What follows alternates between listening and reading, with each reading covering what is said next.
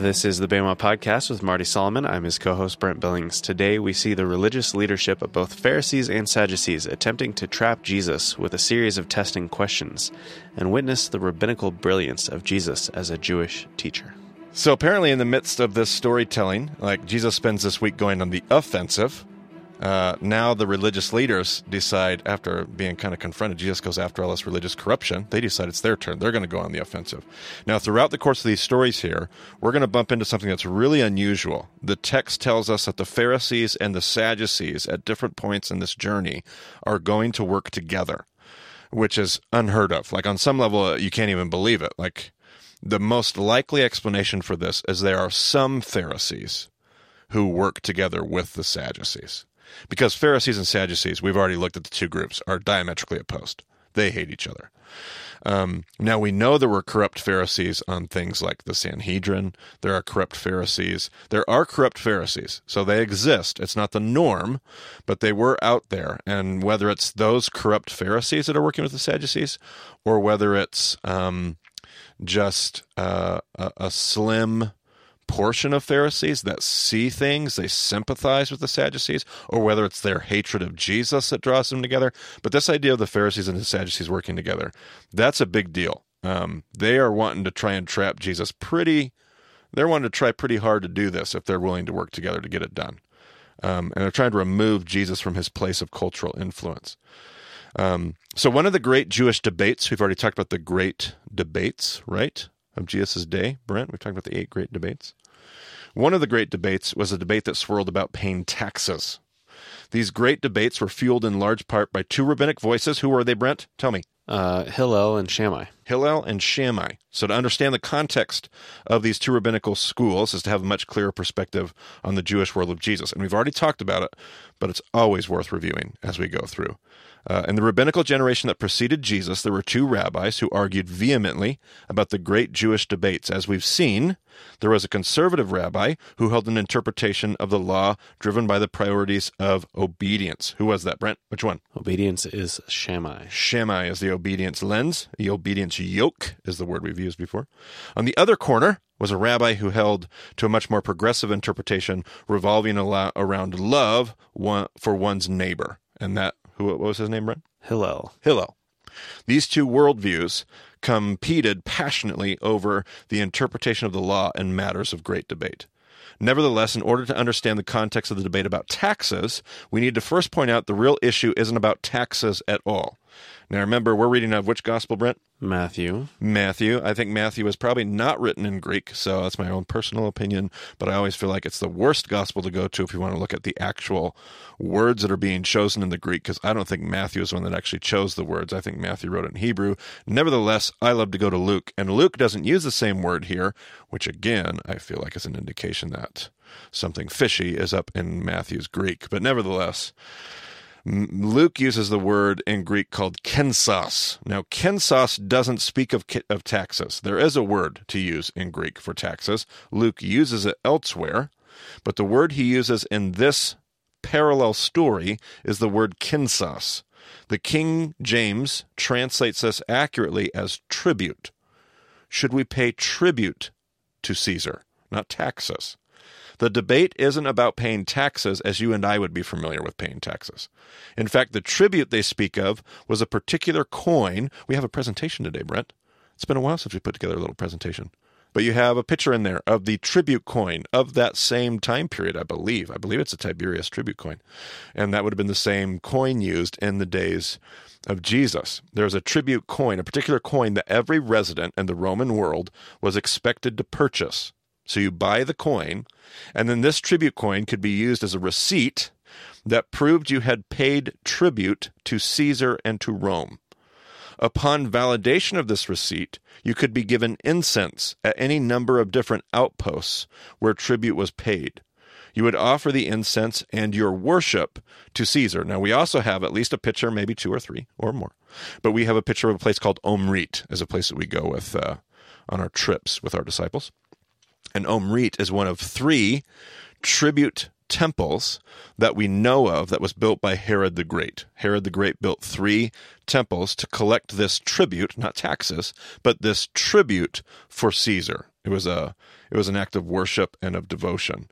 And so you would take this tribute coin that you would buy, you would take it to one of these temples, or we imagine probably other places as well throughout the empire. But this coin would then um, they would give you a little pinch of incense. You would take the incense and you would offer your your pledge, your worship, your devotion to Caesar on the altar, the incense altar. It should be worth noting that we have uncovered one of three tribute temples constructed by Herod the Great, less than two miles from Caesarea Philippi. Sounds familiar? Where was that, Brent? Caesarea Philippi. Uh, where was it? Yeah, like where where'd we run into that? I feel like we've heard of Oh, Caesarea Philippi. The gates of hell. The gates of hell, right? The disciples have recently been at Caesarea Philippi before Jesus set his course towards Jerusalem. Now, understanding this context helps us understand the question being debated. It's not about paying money, the question is about idolatry. Realize that amongst the differing Jewish responses we have looked at before, there would have been differing opinions. So the question is the great Jewish debate is do I pay tribute to Caesar? Do I get this coin? Now, let's go through the different groups, Brent. Let's start with the Herodians. Tell me what the Herodians, what do you think the Herodians would have said about uh, if I would have said, "Hey, Herodian, do you do you get the tribute coin?" And by the way, let's go ahead and set before we even get into this. Let's set the stage for this. Go ahead and read us, give us the address, and read us the first portion of the story before we even get into that question. So Matthew 22, starting in verse 15. Then the Pharisees went out and laid plans to trap him in his words. They sent their disciples to him along with the Herodians. Okay, now wait a minute. The Pharisees are sending their disciples with who? The Herodians. Now, are the Pharisees and the Herodians good buddies? Not particularly. No, they're like they represent the two opposite ends of the spectrum. Remember, the Pharisees were a part of which group, Brent? They were part of the Hasidim. The Hasidim. They had separated from. The, they couldn't believe the compromise of the Herodians. They had separated themselves, and they're going together because they're trying to trap Jesus with this whole issue of the debate about the tribute coin. No matter who, what Jesus says, he's going to make one of the groups upset, and they're going to have to reject him because whatever he says, he's trapped. He's got he's got to disagree with somebody. Right? He has to, at least so they think. Go ahead and give us the next few verses. Teacher, they said, we know that you are a man of integrity and that you teach the way of God in accordance with the truth. You aren't swayed by others because you pay no attention to who they are. Tell us then, what is your opinion? Is it right to pay the imperial tax to Caesar or not? All right, and there's that horrible translation in Matthew, imperial tax. And I at should least note the uh, or the footnote in the NIV says a special tax levied on subject peoples, not on Roman citizens, which is Uh, it's Interesting. the NIV is getting, and there is a discussion that uh, they they can find scholarship to to go that direction. So at least they're getting better. They're getting better in their uh, translation over time. So that's this is a good thing. We will applaud that. But the word here out of Luke that we want to focus on is this idea of tribute and kensos. So if we would have said to the one of those Herodians that's standing there, they were the ones that came and brought the question. At least one of them. What what would they say, Brent? Herodians are going to say, yeah, you, you pay it. Like it's just part of the world we live in, and you know it is what it is. It's fine. Yep, it's- what it is, and uh, God knows what's in your heart, right? God knows what's in your heart. Pay the. You, don't want to not be patriotic. Grab the coin, do the thing, go through the motions. Like, of course, we're good. We love Rome, right? Okay. What about um? What about the Sad- what about the Sadducees? What are they going to say? Sadducees, should we get the coin? Oh, the Sadducees uh, are probably selling the coins and keeping the money. Probably a good point. yeah, they're definitely going to say. oh, you need a you need a coin? Oh well, you're gonna have to go all the way back to town. Oh, but I have one right here. Yeah, yeah, yeah. For twice the price. yeah, yeah, uh, yeah. They're going to say, of course. Um, do you don't you know what Rome gives us? Like, uh, we don't make the Romans angry. We've worked pretty hard to get this whole political feng shui figured out. Like, come on, don't don't tick them off. Get the coin, of course. Get the coin. Uh, what are the Essenes going to say? Uh, absolutely not. Well, of course, and they're not even going to worry about it. Get me out of here. Yeah, they're going to be in the desert anyway. They're like, I don't have to worry about tribute. I'm hanging out at Qumran. What if the zealots? Uh, the zealots will buy it, and then as as you're handing it to them, they stab you in the back with their knife. I was like, what? Where are they? Surprising me with your answers here. I'm like, no, Brent, no. Oh, yeah, yeah, yeah, exactly. Yeah. Yeah, the Pharisees, the Zealots are going to say, like, anybody who, who offers tributes deserves to die. So all these groups are going to respond differently to this type of, of tribute kind. One, one group's going to say, of course, why not? The other group's going to say, do it and I kill you. Um, and the one group we're missing, what group are we missing? The Pharisees. The Pharisees. They're going to have an issue because the Pharisees are going to be split over those two schools. Who are the two rabbis, Brent? Hillel and Shammai. Hillel and Shammai, they were split on the issue, depending on whether they held to Shammai or Hillel's interpretations. Shammai Pharisees would have claimed that this is an issue of idolatry and obedience demands we are not to purchase the coin. However, Hillel had a much different interpretation, pointing to the book of Jeremiah and showing that God says he was using Nebuchadnezzar, one of the most brutal tyrants in human history. God said to Jeremiah, um, He said, uh, The whole earth is mine, and I give it to Nebuchadnezzar, is what God said in Jeremiah. Uh, his will, uh, Nebuchadnezzar was doing God's will, and the kingdom was being given to him. Hillel then said that the ruling authorities, whoever they are, including Rome, would be put in place by God. Therefore, when one buys the tribute coin, they are not taking part in idolatry, but simply giving back to the ruler what God has decided in his sovereign will to give him in the first place. So Hillel's position was God gave this nation to Rome. So when you buy the tribute coin, you're simply giving back to Rome, giving back, give back to Rome what God's already given them. You're not actually engaging in idolatry. So notice the trap they set for Jesus. They sent the disciples to him along with the Herodians. In this sole mention of the Herodians, it is pointed out that they are conspiring along with the Hasidim, the very people who have an opposing worldview. They are setting Jesus up for failure. No matter how he answers, he's going to make one of the groups angry. He's either going to look like a compromising idolater or he's going to lose favor with the people. But Jesus is a brilliant teacher. Go ahead and keep reading, Brent. But Jesus, knowing their evil intent, said, You hypocrites, why are you trying to trap me? Show me the coin used for paying the tax. I love this move because where is he standing according to the context, Brent? We have to look at the other gospels to kind of figure this out, but where is he at? Oh, he's in the temple, right? He's on the Temple Mount. Now, you're not allowed. Why are all the money changers in the Temple Mount, Brent? Because you can't take Roman money into the temple. You can't have Roman money on the temple. So this is like somebody asking, like, asking a teacher about pornography, and he says, Well, somebody show me a Playboy, and you pull a Playboy out of your back pocket. It'd be like, Well, we don't know where the, rabbi stands on the issue, but we definitely know where you stand on the issue. So he says, Somebody give me a coin. So somebody digs out a coin, hands it to him, and I picture Jesus like reaching out, kind of like winking at them, kind of like, not winking isn't it's okay, but well, we know where you stand now. Thank you very much.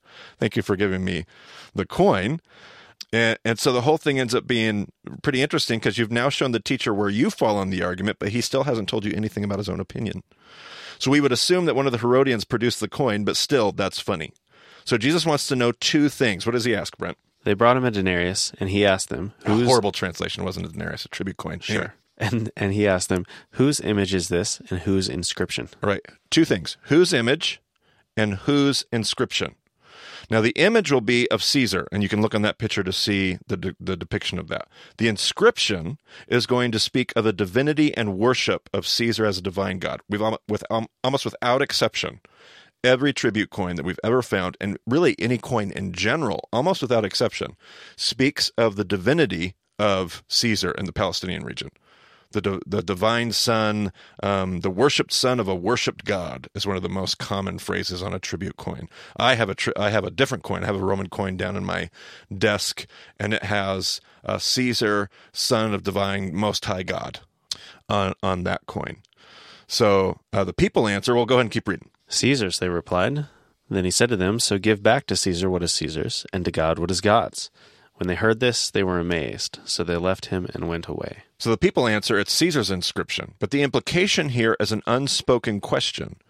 That's whose image and inscription is on the coin, whose image and whose inscription is on you.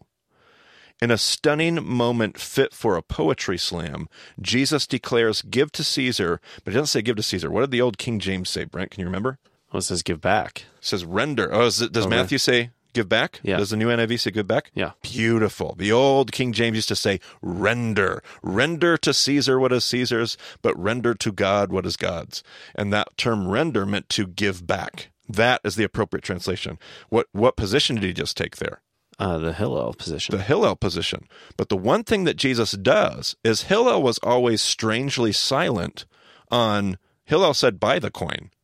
But you never but Hillel never said use the coin or don't use the coin. He was just silent on the use of the coin. He simply said buy the coin.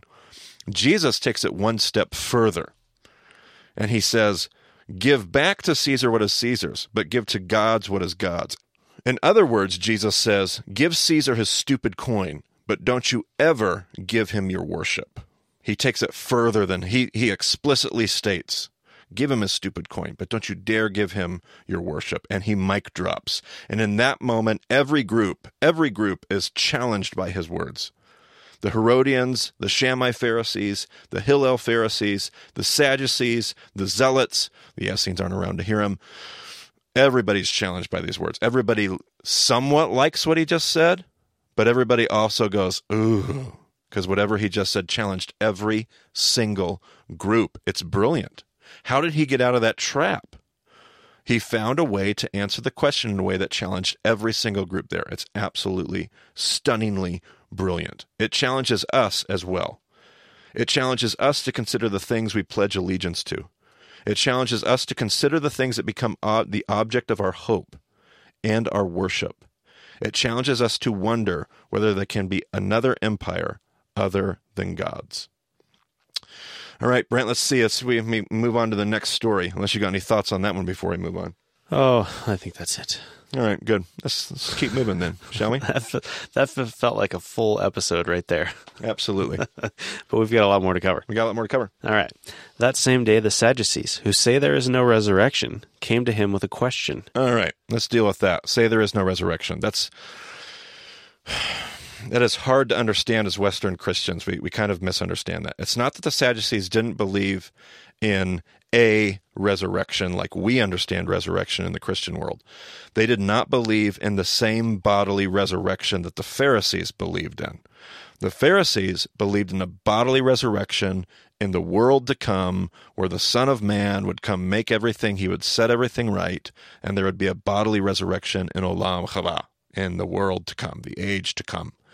The Sadducees believed in a more spiritual resurrection that would happen, however, but they didn't have the same Pharisaical worldview. So it's not that the Sadducees didn't believe in a resurrection at all, or no afterlife, or nothing like that. So they didn't believe in a bodily, earthly kingdom resurrection.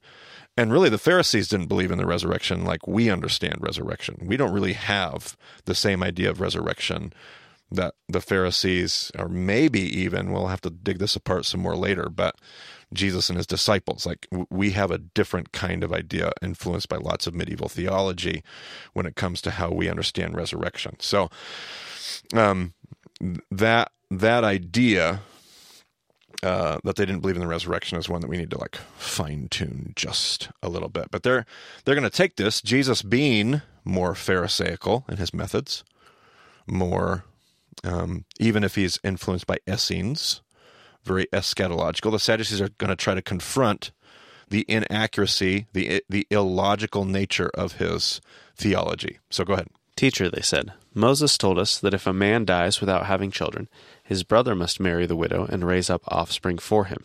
Now there were seven brothers among us. The first one married and died, and since he had no children, he left his wife to his brother. The same thing happened to the second and third brother, right on down to the seventh. Finally, the woman died. Now then, at the resurrection, whose wife will she be of the seven, since all of them were married to her? So they just kind of confront him with a logical conundrum. They're like, this whole idea of a bodily resurrection in the age to come just doesn't work because what if you have these multiple marriages? Then what happens when everybody's resurrected? Go ahead and, go ahead and see what Jesus answers. Jesus replied, You are in error because you do not know the scriptures or the power of God.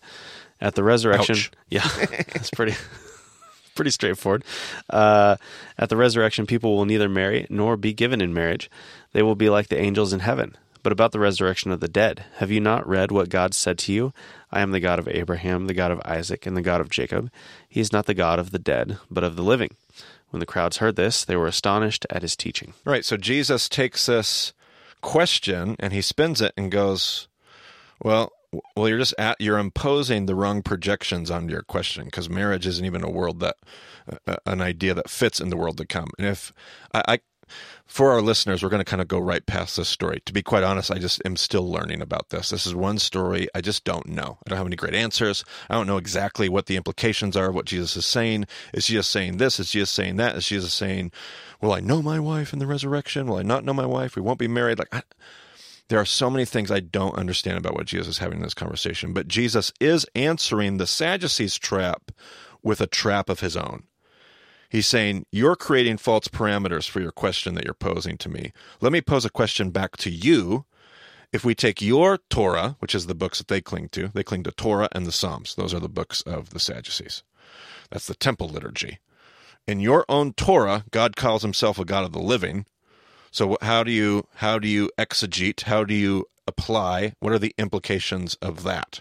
And Jesus again worms his way in a brilliant way out of this trapping question. And I wish I could give us more details, and unfortunately, I'm just un, ill equipped for this little small passage here. But at the end of the day, the crowds are again astonished that he's gotten out of yet another trap, yet another question, this time from the Sadducees. So the first, the last one was from who, Brent? Uh, the Pharisees. And in partnership and with the, the Herodians. Herodians. And now the Sadducees take their shot. Like everybody's trying to get this guy trapped in his own teaching and his own words and get him trapped in a corner. And Jesus keeps flipping the tables and trapping everybody else instead. So let's go ahead and keep moving. And I, I guess I should point out as we go into this next section, the first section was the disciples of the Pharisees uh, with the Herodians. So now, after the Sadducees, hearing that Jesus had silenced the Sadducees, the Pharisees got together. One of them, an expert in the law, tested him with this question Teacher, which is the greatest commandment in the law? Okay. So the Pharisees, hearing that Jesus has in fact silenced the Sadducees this time, at least in the Gospel of Matthew, uh, a teacher of law approaches Jesus to ask him about the greatest commandment. Now, the way it reads in Matthew, it sounds as if the Pharisees are perplexed that Jesus was able to stump the Sadducees and wanted to do some follow up. The question, which is the greatest commandment, is a very common one in Jesus' Jewish world. It's essentially asking the teacher what his interpretive lens is. Remember, we talked about the yoke. What is his yoke? What is his hermeneutic? What is his filter? How does he interpret the text? Great commandments, quote unquote, were really a statement about what the Jews called a, a statement about weight. Kavod was the idea. Weight. Some laws carried more weight than others. If we can determine what the weightiest commandments are, the greatest commandments, it will help us know how to read our text. For instance, Rahab has a dilemma when the men of Jericho come looking for the spies. In such an instance, she is going to break a law. She is either not going to protect the foreigner and allow them to be murdered, or she's going to lie. Same instance in our modern sense if we think about World War II and people hiding Jews in their attic when the Nazis came by. Same idea. The question is one of weight. If she chooses correctly, she ends up fulfilling the law. If she chooses incorrectly, what was the word we used, Brent? Uh, abolishing. Abolish it. She could abolish the Torah. Rahab chooses, intuitively, I might add, she's a pagan prostitute after all, that protecting the foreigner carries more weight than abstaining from lies. She decides correctly, by the way, side note, and ends up in the hall of faith of Hebrews chapter 11. In Jesus' day, there was two dominant yokes or sets of interpretation that were being held. Remind me again of what they are, Brent? Hillel and Shammai, Shammai declared that the two greatest commandments were what? Love the Lord your God and and keep the Sabbath. keep the Sabbath, which was a longhand way of saying Be obedient. be obedient. Hillel, however, said love God and Love others. love your neighbor as yourself, making the weightiest call a call to love. And Jesus agrees with one of them. Which one does he agree with, Brent? Hillel. Hillel. In We Matthew, this familiar. yes, in Matthew, this appears to answer the question, and they move on, and that's it. That's kind of our passage. But in Luke, the question seems a, gets a lot more treatment. I personally believe we are not dealing with parallel stories in this instance, but we are dealing with the same question. So again, uh, it's one of the questions that a rabbi would be asked all the time in Jesus' world. So we would expect multiple interactions. In Luke, the questioner asks Jesus about the greatest commandment and receives the same answer. But we're told this Behold, a lawyer stood up. Actually, you have this passage, don't you, Brent? You have uh, Luke. Uh, what are we in? Yeah. Do you want me to finish the Matthew portion first? Um, yes. All right. So they ask him, which is the greatest commandment? Jesus replied, Love the Lord your God with all your heart, and with all your soul, and with all your mind. This is the first and greatest commandment, and the second is like it. Love your neighbor as yourself. All the law and the prophets hang on these two commandments. So that's the end of the portion in Matthew. So we jump over to Luke 10, Okay. On one occasion, an expert in the law stood up to test Jesus. Teacher, he asked, what must I do to inherit eternal life? What is written in the law? He replied. How do you read it? So in this version, Jesus turns the question back on the lawyer and says, What is your yoke? Which is a brilliant rabbinical move, by the way. Rather than just answering it, he goes he turns it around. Love it. He answered, Love the Lord your God with all your heart, and with all your soul, and with all your strength, and with all your mind, and love your neighbor as yourself. So this lawyer sides with who? With Hillel. Okay, excellent. You have answered correctly, Jesus replied. Do this, and you will live. Now I love that moment because there's a moment there where the lawyer's like, "Oh," because the lawyer, we're told he stood up to do what? To test Jesus. To test Jesus, and he just let Jesus spin the thing around. Like, what's the greatest commandment? Jesus is is essentially the question he's asking. Jesus says, "Well, how do you read it?" He answers, and Jesus goes, "Good job." And now, and now he looks like an idiot. He just got the, the trap kind of like spun around, and Jesus kind of sits there smirking at him, which ex- which is going to explain the next verse. But he wanted to justify himself, so he asked Jesus, "And who is my neighbor?" So there's this moment of I look stupid. So he wants to justify himself. So then he asks, "Who is my neighbor?" Um, Jesus, like a brilliant rabbi, has just turned the entire situation back around onto the person asking the question. Since the man is a lawyer or a teacher in the law, or your, I think your translation said an expert. Expert in the law, yeah. Okay, a person who studies Torah, Jesus asks him what his yoke was. The man replies, and Jesus agrees. The whole situation would have been slightly humorous to those listening in on the conversation. So, in order to justify himself, he asks about the neighbor.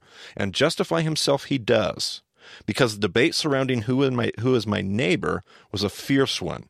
He just asked a doozy of a question. But Jesus' response is even better. I have heard more than one teacher tell me that Jesus' parable surrounding the Good Samaritan is one of the most brilliant parables ever told in Jewish history. So, in order to understand Jesus' teaching, we have to set the stage. Rabbis in the first century, let's just talk Peshat level before we even read the parable, Brent. Rabbis of the first century like to tell parable. We're familiar with the story of the Good Samaritan, right? Like almost well, all of us sure. have heard the story. Well, there might be some listeners out there that haven't, but but there are parables that use a common template. Um, actually, did somebody actually wrote me an email for another it's another teaching I was doing, wanting to know where they could find more information on this. I found some abstracts and some essays and some things that were behind some academic firewalls. So it's it's it is a little bit tricky to find some of these instances. I would imagine, I think uh, David Flusser wrote a book, Brent, about the parables, and I don't know if it's a scholarly book locked behind, but see if you can find it. I, I kind of have my doubts you're going to find it on Amazon, but if you can find D. Flusser's work on parables, I believe he's going to write about this. That is a hunch, not one that I can speak with great certainty. We'll we'll do some searching, and if we find it, it will be in the show notes. If it's not in the show notes, we did not. I have a feeling we're not going to, but we're going to give it a we're going to give it a good try.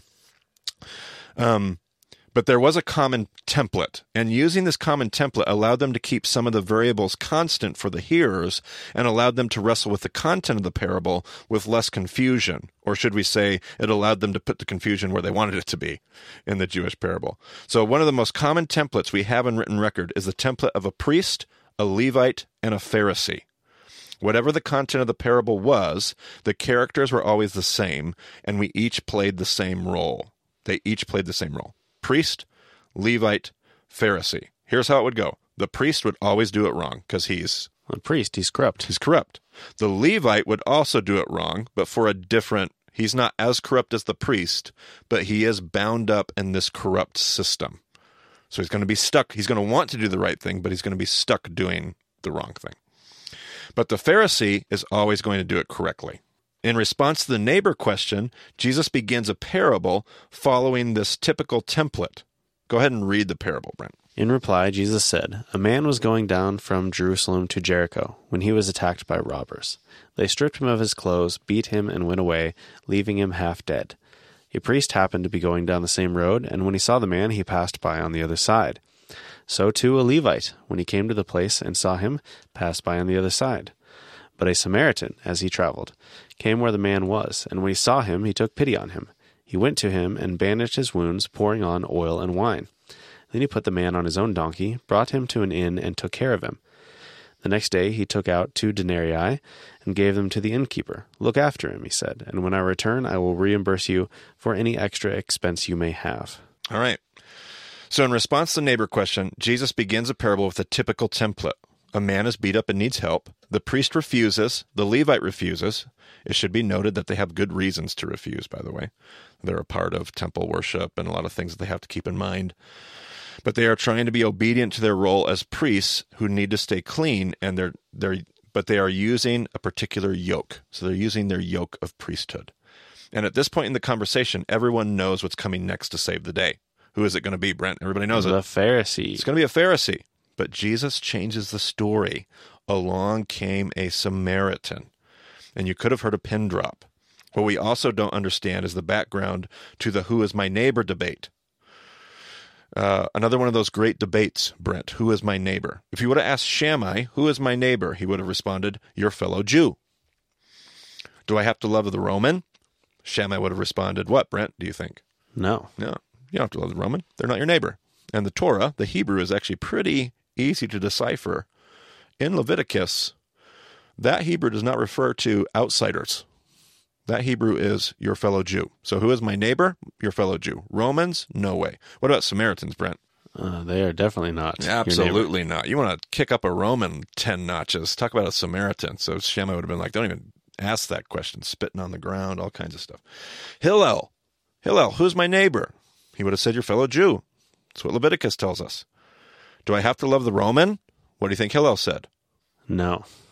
Think Hillel said no? Yeah, maybe. His yoke was It was love. love. So actually, Hillel actually found a way to say, you got to love the Roman. Oh. Yeah.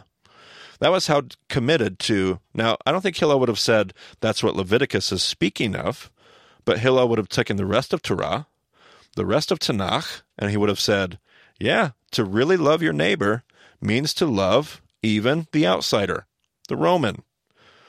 Hillel, do I have to love a Samaritan? What do you think now, Brent? Uh, still probably not. There, no way. Hillel would have said, No way do you love a Samaritan. So Shammai, do I love a Jew? Yes. Do I love a Roman? No. Do I love a, a Samaritan? Absolutely not. Hillel, do I love a Jew? Yes. Do I love a Roman? Yes. Do I love a Samaritan? Absolutely not. In Jesus' story, he pushes the envelope far beyond what any listener would have been comfortable with. Jesus is clearly stating that even Hillel doesn't go far enough with his with his love. Not only this, but the Samaritan isn't even the one receiving the love, he's the one being obedient to love. All of this, by the way, is a brilliant twist. Jesus is asked a question on the fly, and he responds by taking a common rabbinical template, tweaking it and changing it, and taking Hillel's yoke even farther than Hillel's taken it. Like that's a brilliant move anyway. But all of this is what level, Brent? What level are we on? Peshat. This is all Peshat. So what about Remez? Did you know that Jesus wasn't the first one who came up with a story? It took place centuries before, and it's in your text. Second Chronicles chapter 28. In the story, the king of Samaria has defeated Judah. He is celebrating with his spoils and treating the prisoners poorly when the prophet comes to tell him that God is not happy. He handed the people of Judah over to him because of his discipline, but he is not happy. God is not happy with how they're being treated by the, Samar- the Sumerian king. The king thoughtfully repents. Go ahead and read the passage from 2 Chronicles 28, Brent. But a prophet of the Lord named Oded was there, and he went out to meet the army when it returned to Samaria. He said to them, Because the Lord, the God of your ancestors, was angry with Judah, he gave them into your hand. But you have slaughtered them in a rage that reaches to heaven. And now you intend to make the men and women of Judah and Jerusalem your slaves. But aren't you also guilty of sins against the Lord your God? Now listen to me. Send back your fellow Israelites you have taken as prisoners, for the Lord's fierce anger rests on you. Then some of the leaders in Ephraim, Azariah son of Jehohanan, Berechiah son of Meshilemeth, something, Yehizkiah son of Shalom. You're doing a fantastic this, job, this by is the way. tough. This is tough. I'm a little out of practice with these uh, Hebrew Yeah. words. You know. Good old Shalom. And Amasa, son of Hadlai, confronted those who were arriving from the war. You must not bring those prisoners here, they said, or we will be guilty before the Lord. Do you intend to add to our sin and guilt? For our guilt is already great, and his fierce anger rests on Israel. So the soldiers gave up the prisoners and plunder in the presence of the officials and all the assembly. The men designated by name took the prisoners. And Listen from, to this. What did they do? They took the prisoners, which are from where, by the way? Judah. Yes. Okay, go ahead. Judah and Jerusalem. Well, Or and just yeah, Judah? and it- yeah, you could say that Judah and Jerusalem. Yep. Okay. Uh, the men designated by name took the prisoners, and from the plunder they clothed all who were naked. They provided them with clothes and sandals, food and drink, and healing balm. All those who were weak they put on donkeys. So they took them back to their fellow Israelites at Jericho, the city of palms, and returned to Samaria. The story has already been told. So, on the drop of a hat, Jesus is asked a question to be trapped. He uses a common rabbinical template. He spins it upside down. He has a provocative teaching that goes even further than Hillel's ever gone. And he does it all by quoting an obscure Remez and making his story a, a story lifted right out of Second Chronicles 28. It is absolutely brilliant. This story has already happened. We already have a story in our Old Testament of Samaritans or Samaritans or people from the north taking care of people from Judah at the city of Jericho. Like it's all in there. Like the whole there's donkeys. It, all the pieces are in Second Chronicles 28. And I remember Brent working on this story for years about the drosh. I had the Remez because Ray had taught it to me. I worked for years and years and years on a drosh, probably five or six years. So years and years and years, whatever. Five years, six years. And then I had a student one day from Washington State write me an email out of the blue. He was only in my class. His name's Greg. Shout out to Greg. Greg Dronin. He he he had only been in my class for weeks and then life called and he had to he got married and he had to stop coming to my class. Like he barely even had the tools brent billings. And he writes me an email and he's found a chiasm in second chronicles 28 like i love this story because it just proves to all my listeners you can do this stuff. Like you don't have to be marty. You don't have to be a rabbi. You don't have to be super trained. Here's greg with just a few tools. And he answered a question i had been wrestling with for years he found a chiasm in Second Chronicles 28. So what we've done is in your presentation, we kind of drew out what I believe the chiasm is. Now, in continuing my study about this chiasm, um, I have one of my buddies, who I'm going to link one of his sermons at the end of this uh, episode today. We were wrestling with the center of this chiasm. Is the center of the chiasm what I have in your slide, or is the center of the chiasm potentially those three names that you had such a hard time reading. So if you'll read those again, just kidding, I won't make you do that. Um, but those three names are the three names of the Samar- Sumerians slash Samaritans. Those three names on either side of it, it talks about the Lord's fierce anger. There's two quotes about the Lord's fierce anger with their three names smashed in the middle.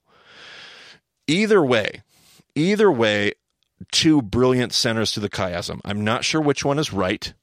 If it's the three names, the drosh becomes you've got to stand up and do the right thing. When the moment calls, you got to do the right thing.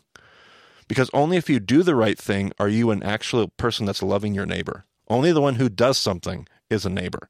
Not the one that has their theology right, not the one that has all their orthodoxy, but the one who applies it to orthopraxy. Or the center of the chiasm is exactly the way I have it in the slide. And if you don't mind, read those first, uh, or there's a there's a paragraph there I had you be ready to read again. Brent, uh, give us those verses. It's the one about Oded. But a prophet of the Lord named Oded was there, and he went out to meet the army when it returned to Samaria. He said to them, Because the Lord, the God of your ancestors, was angry with Judah, he gave them into your hand. But you have slaughtered them in a rage that reaches to heaven. And now you intend to make the men and women of Judah and Jerusalem your slaves. And here would be your center verse right here. Go ahead and read it. But aren't you also guilty of the sins against the Lord your God? Now listen to me. Send back your fellow Israelites you have taken as prisoners, for the Lord's fierce anger rests on you. All right. So aren't you too? You want to talk about the Samaritans, Jesus could be saying in his drosh. Aren't you just as guilty as any Samaritan could ever be? And isn't that enough to make you see the fellow humanity in everyone so that you can see that everyone, Hillel's right, everyone is your neighbor. In fact, even the people you hate the absolute most, which is the Samaritan. So, just some fantastic stuff there. What I'm going to do here is I'm not even going to give my concluding thoughts. Uh, my friend Reed, we've linked some CCF sermons already. Uh, my friend Reed Dent at Truman State um, uh, CCF, he he preached a sermon. We're going to link it in the show notes. One of the best sermons I've ever heard, to be quite honest. Um, hopefully, he doesn't listen to this episode and hear that. He doesn't. He doesn't need any more praise than he already has. But it was just an amazing sermon. Uh, talked about his son, just a moving, moving sermon. And we're not. If you listen to that sermon, you're going to realize Reed and I don't exactly sync up on all like the little historical nuances. The way I told it, the way he's going to tell it, some slight differences, and yet the same point, the same takeaway. Just nailed it. Just so good. So really worth your time if you got a car ride plop that sermon in, listen to that. It's fantastic. But I think we have one more little piece of Matthew to wrap up chapter 22. Is that right, Brent? And we can be done. We can call it. Yes. While the Pharisees were gathered together, Jesus asked them, What do you think about the Messiah? Whose son is he? The son of David, they replied. Who's back on the offensive now, Brent? Jesus is. this is good. This is like sparring rabbinical judo going on here. Earlier, the Pharisees send their disciples. Right. So Jesus is like, yeah, okay, whatever, get out of here. Yeah, yeah, yeah. But now, Yep. now the Pharisees are like, oh, well, we better get into this ourselves. And Jesus is like, well, well, I've got y'all here. Yeah. Well, I've got y'all here. I got a question for you. Go ahead. Uh, the son of David, they replied. He said to them, How is it then that David, speaking by the Spirit, calls him Lord? For he says, The Lord said to my Lord, Sit at my right hand until I put your enemies under your feet. If then David calls him Lord, how can he be his son? and he just gets them because this is uh, everybody's looking for this Mashiach, this character.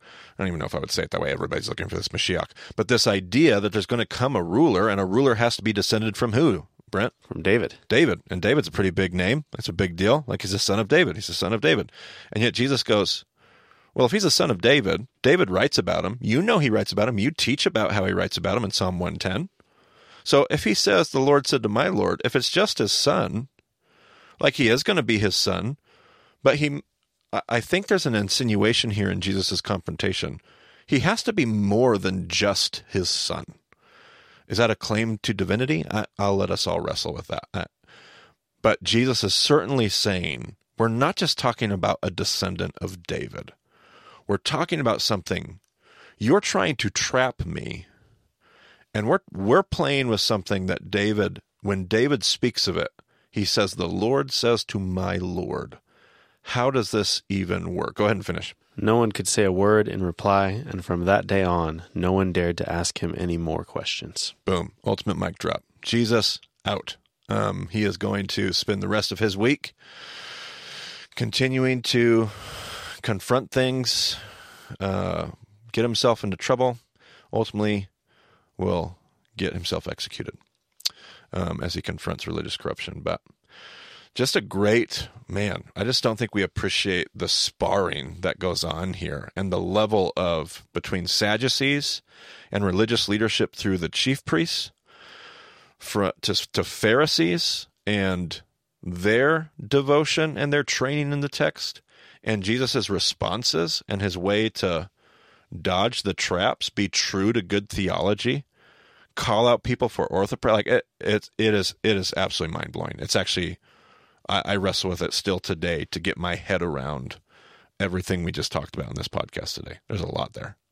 There's a lot going on. Jesus is a pretty brilliant Jewish teacher that I think we don't realize how good he is with his text and his Jewish hermeneutics. So good stuff. Blockbuster episode. We're we're uh, getting into cooking the, right at 40 the minutes. meat of Yeah. Jesus's uh, ministry here. Yes, the good stuff. everything comes to a point here. Uh, all right. Well, if you have any questions, any uh, anything you want to discuss with us, go to BEMADiscipleship.com. There's all sorts of ways to get in touch with us. Uh, join our Facebook group. Marty's always posting uh, prompts there, and, and you can engage with other listeners and ask questions and do whatever. Uh, and also, we've got the BEMA Messenger newsletter, so be sure to sign up for that as well, where we send out news to you. So thanks for joining us on the BEMA podcast. We'll talk to you again soon.